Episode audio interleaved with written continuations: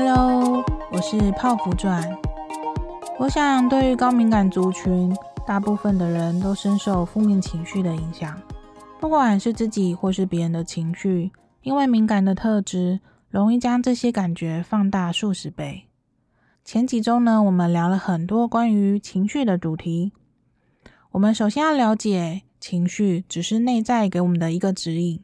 情绪它没有好坏，不管是正面或负面，它都是你的一部分。其实你不需要花费力气想要赶走负面情绪，每个情绪与感受之间都是有时效性的。嗯，到底是在攻三小？因为时间会冲淡一切。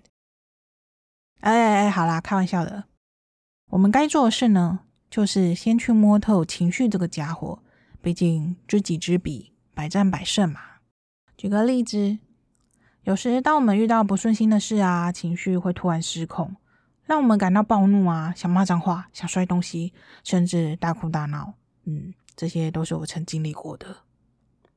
那种失控的反应啊，源自于过去我们长期一直压抑着的内心。情绪是内在的指引，告诉我们下一步该往哪走。因不懂如何面对自己内心的指引。就只能受到情绪的操控。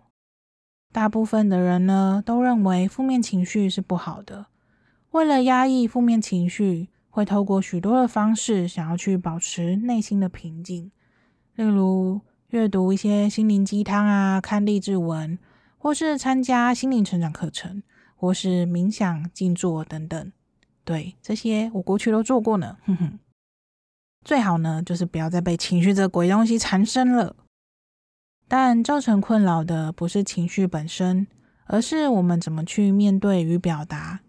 我们透过学习认识情绪，让它变成我们最要好的朋友。我们该做的呢，是学习如何辨别，将它放到正确的位置。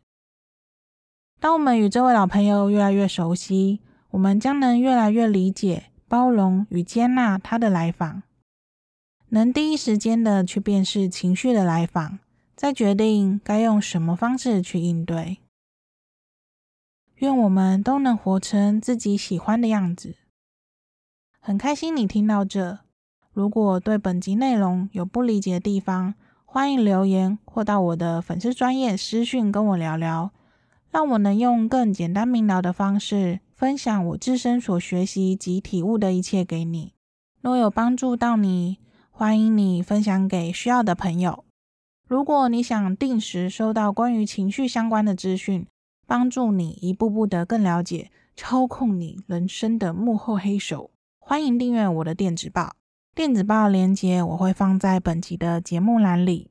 每周我也会分享跟情绪相关的体悟，记得常常回来找泡芙状玩耍哦。那我们就下一集节目见喽，拜拜。